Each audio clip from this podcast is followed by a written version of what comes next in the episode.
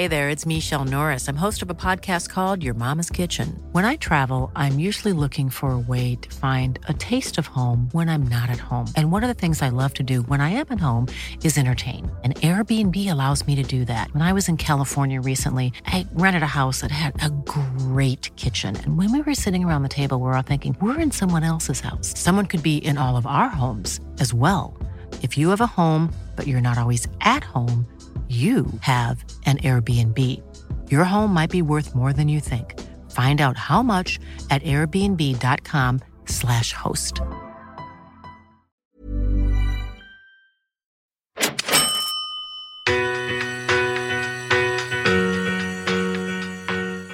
I've always really wanted to be successful. I, I never wanted to be broke. I never wanted to have to worry about money.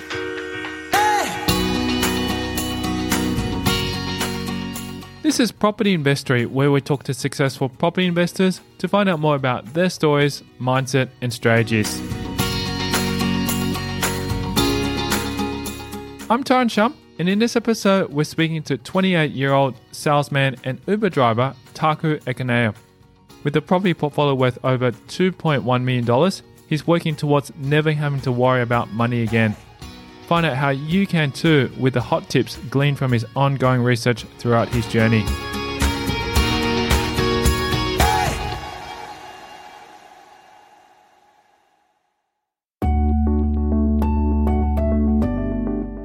So, what does Ekanayake actually do in any given day?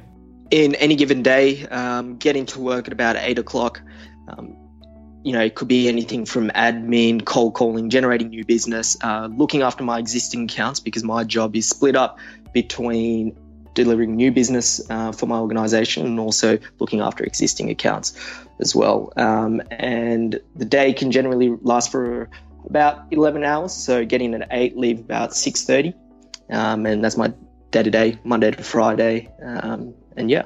With a full time job in sales as well as part time job, how does he even have time to breathe, let alone build a massive investment portfolio?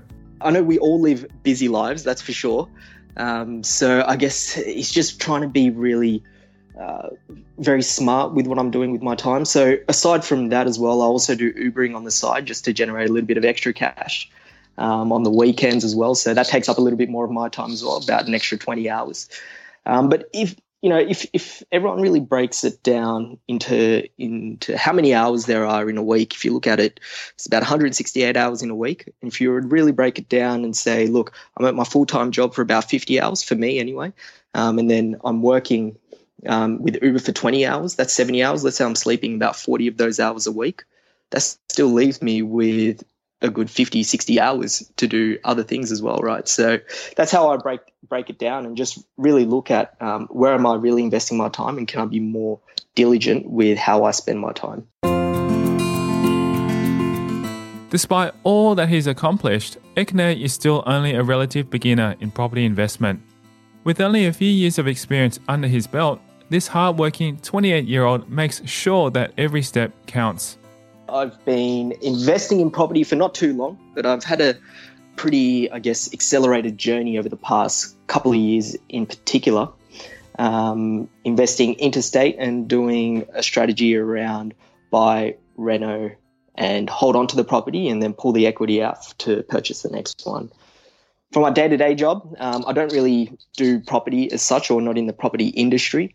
Um, I'm in sales and I work for a technology research and advisory firm uh, been in my current job for a year, and prior to that, I was at another uh, technology related sales job as well. So that's my day to day. Properties, something that keeps me going on the side, and something that I invest all my funds into as well to create that financial freedom. Growing up in your regular middle class Australian family, Ekanayake never had the helping hand that may have made his investment journey easy. From his parents, he learnt to get into a prospering area early and never let go finished high school um, here in Sydney. After high school, I just worked at dead end jobs for a couple of years. Um, and then thereafter, I enrolled into university um, because I thought that was the right thing to do. Just wanted to make my parents happy, I guess. Um, didn't really know why I was going to uni or what course I wanted to do, so I just did a general business degree. Um, and it was probably just a wasted three years, and I don't think I really saw any ROI off the back of it. But did it anyway, finished it now, and yeah, straight after I finished that, got into a sales gig um, okay. for a logistics company. Okay, that's really good. And where did you grow up? You mentioned in Sydney. Yep, in Sydney. So I was born in Japan. Um, so I'm half Japanese. Born in Japan, moved here when I was three, um, and then grew up in Sydney in the Lower North Shore. And yeah, so pretty much did all my primary school, high school, and of course university in Sydney. Uh, okay. Which school did you go to, by the way? Um, so primary school, I went to Cammeray, Cammeray yep. Public School, and for high school, I went to Mosman High. So you've actually you've lived in quite wealthy areas around the, there to to actually know exactly you know what it's like to live in those areas, right? Yes, absolutely. So I guess you could say they are quite affluent um, areas of Sydney, and uh, yeah, certainly I, I wouldn't say I came from a privileged background whatsoever. It was just a regular middle middle class family. Um, dad works in the hotel industry. Mum was a teacher, but I guess yeah, they they just they were able to buy a house in in that area. Um, they got in early and they just worked really hard. This mindset of working hard to achieve goals has been deeply impressed upon Ekanayake from his parents. The 28 year old Ori works a full time job as well as driving for Uber on Saturday nights, so no nights out. You know, Uber, it's it's great. I mean, it's not something that I would do full time. Um, but with that said, what I love about Uber is that the flexibility that you get, um, because it allows you to still continue to, you know, things invest in property when you need to take some time out from work and you know invest your your time into property when you're actually in the market so it gives you that flexibility to work when you want to work um, and essentially i can do it around my schedule as well um, and do it about you know anywhere between 15 to 25 hours a week Okay. Oh, that's really good. So basically, that's a supplementary income to help you be able to build up more cash so that way you can invest that into property. Is that correct to say? Exactly right. Yeah. And especially when you're trying to save up for that next deposit, especially when you're doing those renos and you need that extra bit of cash flow when you go over budget and you weren't expecting that, um, it certainly helps on a week to week basis. Again, adversity has faced Ekanayake from the beginning. Without the funds to begin investing in Sydney, he was forced to look outside the state that he lived in. When so I first started um, investing. So when I built my first property was in October 2014. So that would have been tick over two years ago, um, and that was actually in Brisbane. Um, and that was just a regular buy and hold. Didn't really have a strategy going in. All I wanted to do, and my goal at the time, was to get into the property market. Um, and hence, I looked into Brisbane because I was priced out of Sydney. So, what makes a salesman from technology firm go into property investment? Is it the potential for wealth, the desire to own, or the feeling of success? Ekanayake reveals his inspiration for property investment. Um, what inspired me to get into property? So I was I was pretty much just so after university, I was working and I was also living at home. Um, so I was just saving, saving, saving, uh, but I didn't really have a purpose as to why I was saving. Uh, so I was pretty much just saving to save. Um, and then eventually, while I was in this whole concept around sales and understanding the game of sales, a lot of the resources that I was reading and watching, they talk about confidence building, conviction, things like that. Once you read a little bit more about confidence, conviction, then you start reading a lot about personal development. Then personal development trickles off down into financial freedom, creating passive income um, through various means and then I started to get really interested around that space. So I started to really immerse myself in that space. And as I was reading it, they said, you know, you can create passive income generally through three ways mainly. Um, and that would be either creating business and building that business and then living off the proceeds of that business. Um, but at the time, I didn't really know what I wanted to do in terms of creating my own business. So that was put to the side.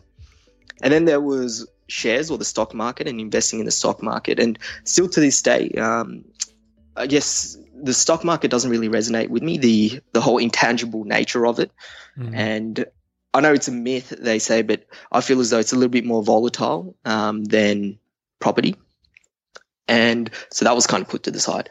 And then there was real estate and investing in property, and generally, if you look at back over history in Australia, um, you know, there's sayings like safe as houses, and if you're buying in relatively good locations close to the CBD in one of the major capitals with good amenities, with good land content, over the long term, it's going to go up in value.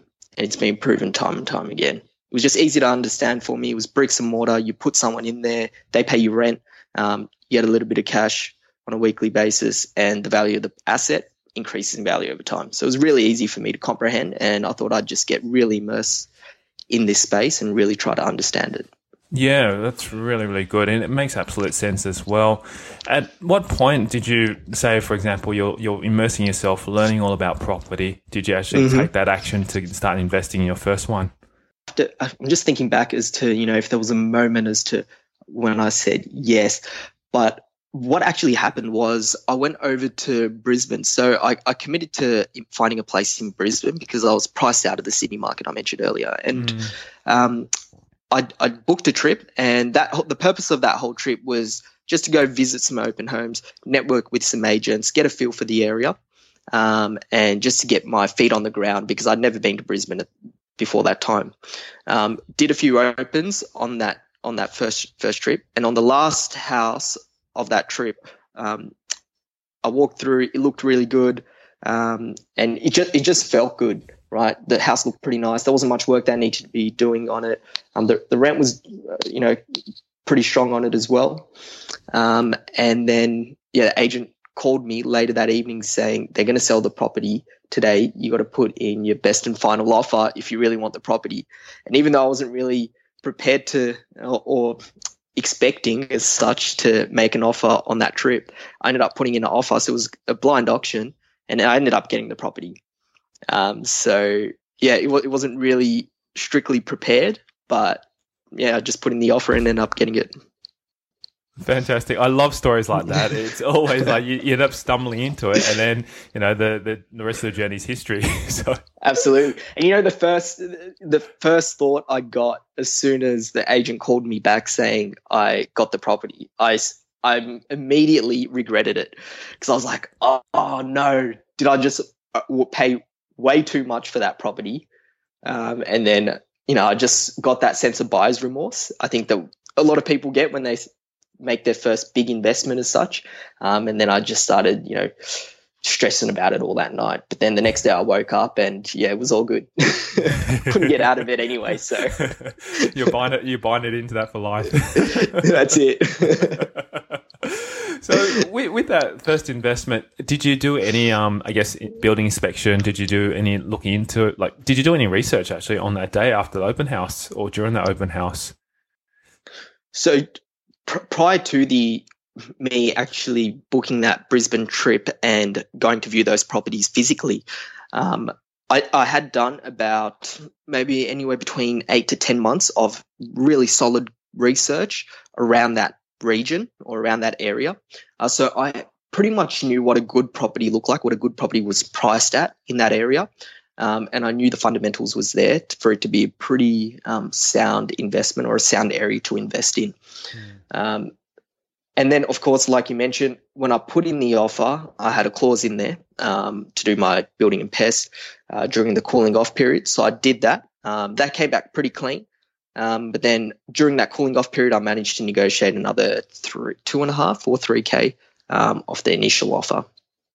Oh, great! So, what was the reason? Yeah. Or how how did you manage to do that? Was there something the issues with the property for you to do that?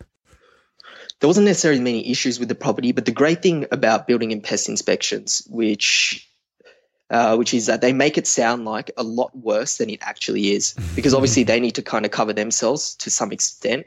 So mm if they see something that could be a touch or a tad um, wrong with the property, they'll emphasize it and they'll really bring it to your attention. Um, so I just pulled out those points and then drew up a list of everything that he said or the building inspector said that was he saw a bit of a negative to the property.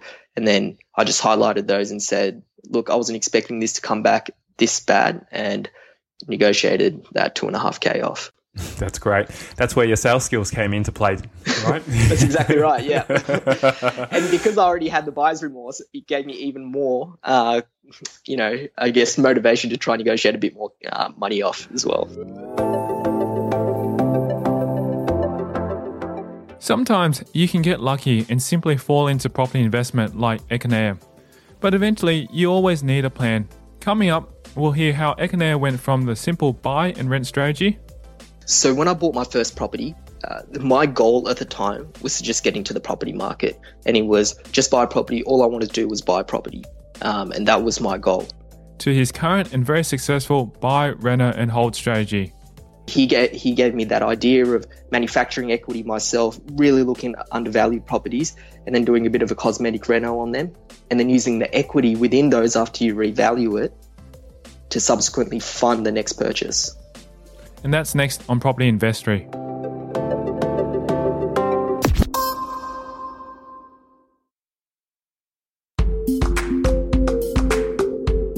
Ekanayake says he initially didn't have a strategy and all he wanted to do was to get into the property market.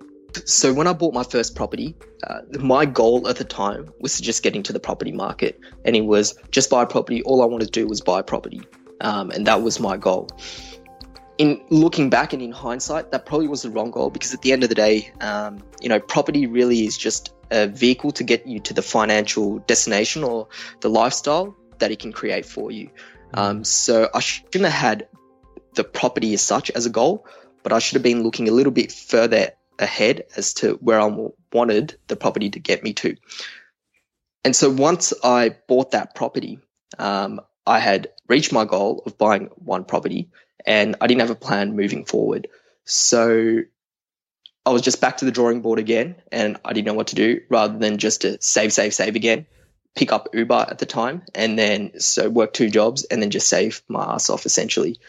Um, through that period, um, it was 13 months till I bought that second property, and it was at this stage when I met my broker.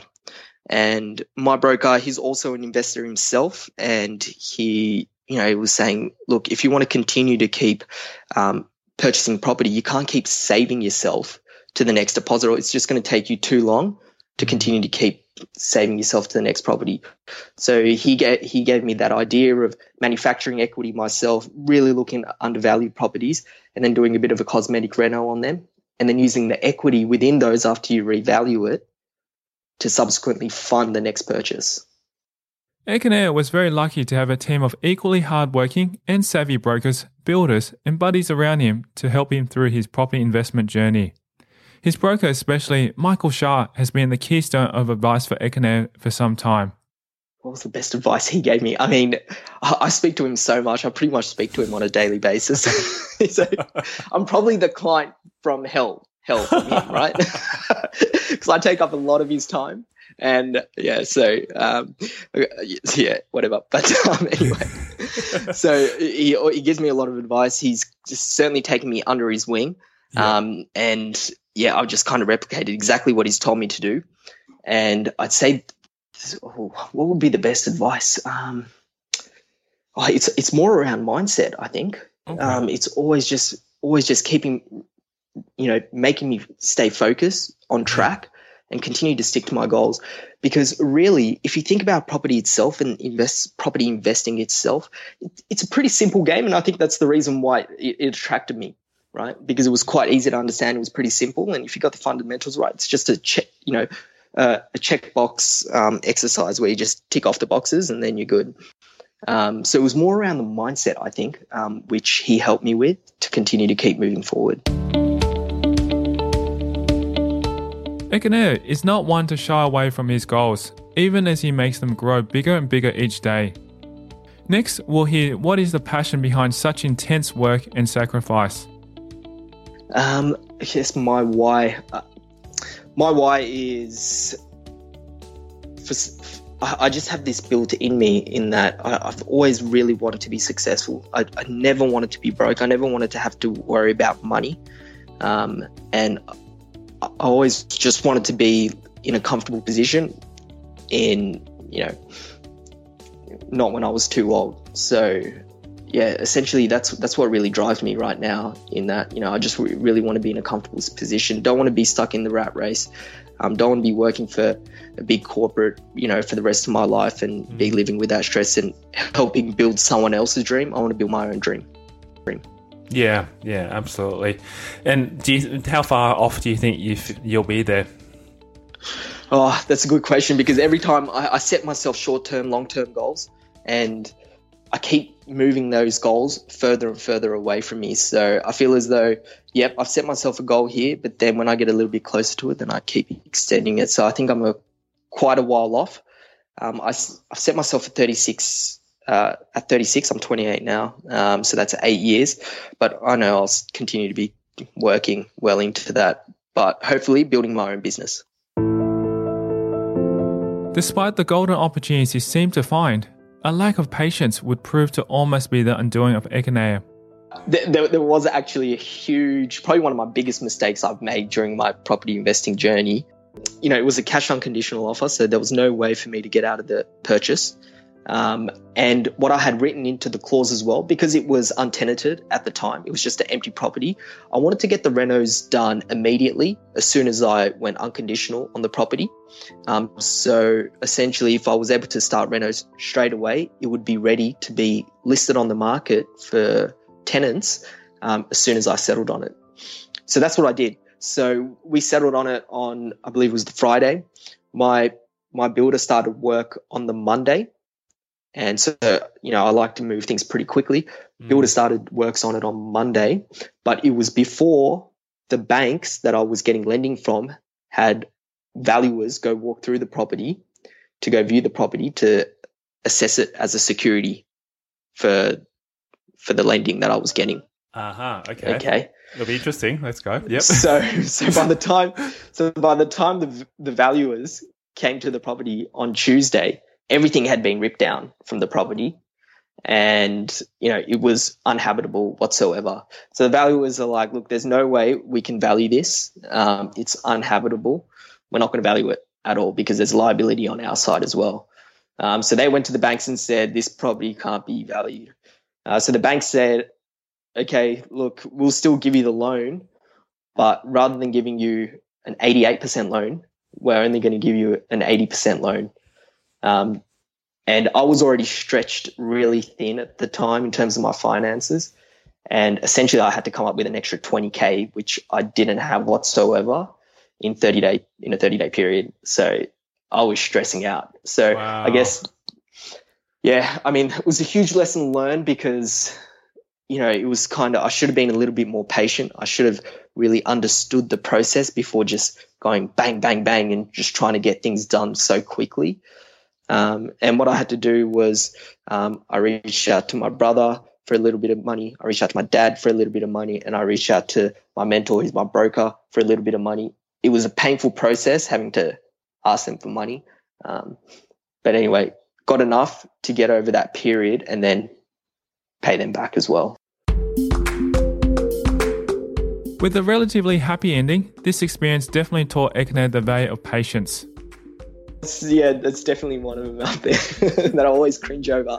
But now that I've gone through the process, I can laugh back on it because when when I actually went through that process, I wasn't laughing at all. I was mm. stressed out. I was freaking out. Ekanayake reflects that his motivation to be a property investor far outweighed the fear that this misstep gave him it, it, was the light at the end of the tunnel. It was it, it just came back to my why and why I was investing, and um, you know, you know, my broker, who's also my mentor as well, and a lot of the, the content that I was reading, and um, I, I, I listened to a lot of personal development stuff. I'm always on YouTube. I'm always reading books as well, and you know, these are just some of the tests that people put in, or let's say um, these forces put in your way, and you just got to overcome it. And that that really helped me, and I, I just surround myself with very positive people as well, which helps you um, look at the brighter side of things and helps you, you know, look at it is possible to get over these periods. Again, Ekanayake knows that the rewards of his investment efforts will prove to worth from all the hard work. But there have certainly been a lot of, I guess, sacrifices that I make that I've made in my short period, um, being you know just over two two years of properly investing. Um, and during those times, I'm making the sacrifices. You know, you feel down because you're like, oh, you know, why am I even doing this? You know, I'd rather be mm. going out with friends and going out and going on holidays and whatnot. But you know, I'm I'm out here Saturday night driving Uber as such. and you're seeing the bigger picture too, because it will pay off eventually. yeah, I know it's going to pay off. I, I, certainly know it's going to pay off. I truly believe that, and I wouldn't be doing it if, if I really didn't feel that as well. So, um, knowing that, um, that's what keeps me, yeah, moving forward as well. And throughout his journey, these rewards have been steadily coming through to Ekanayake, who savours the brilliant aha moments when everything has just clicked there's there's a, there's a lot of aha moments, especially when I'm pulling out equity. That feels it's a very good aha moment. but the first time that ever happened, that was like, wow, this actually works. So it was that first property that I bought, um, the one in, you know, when I went to Brisbane on the first trip and put in that offer. Um, so I bought that property, and as I said, I was doing about ten months of research in that area prior to buying it. So I knew what a good property looked like. Even though I didn't have a strategy to move on to the next property, I knew what that a good property looked like at the time in that area. So and hence why I put in the offer and bought it. Um, Twelve months went by, and even though that area at the time only grew, um, and I was looking at the stats, only grew that suburb by two percent during that twelve month period.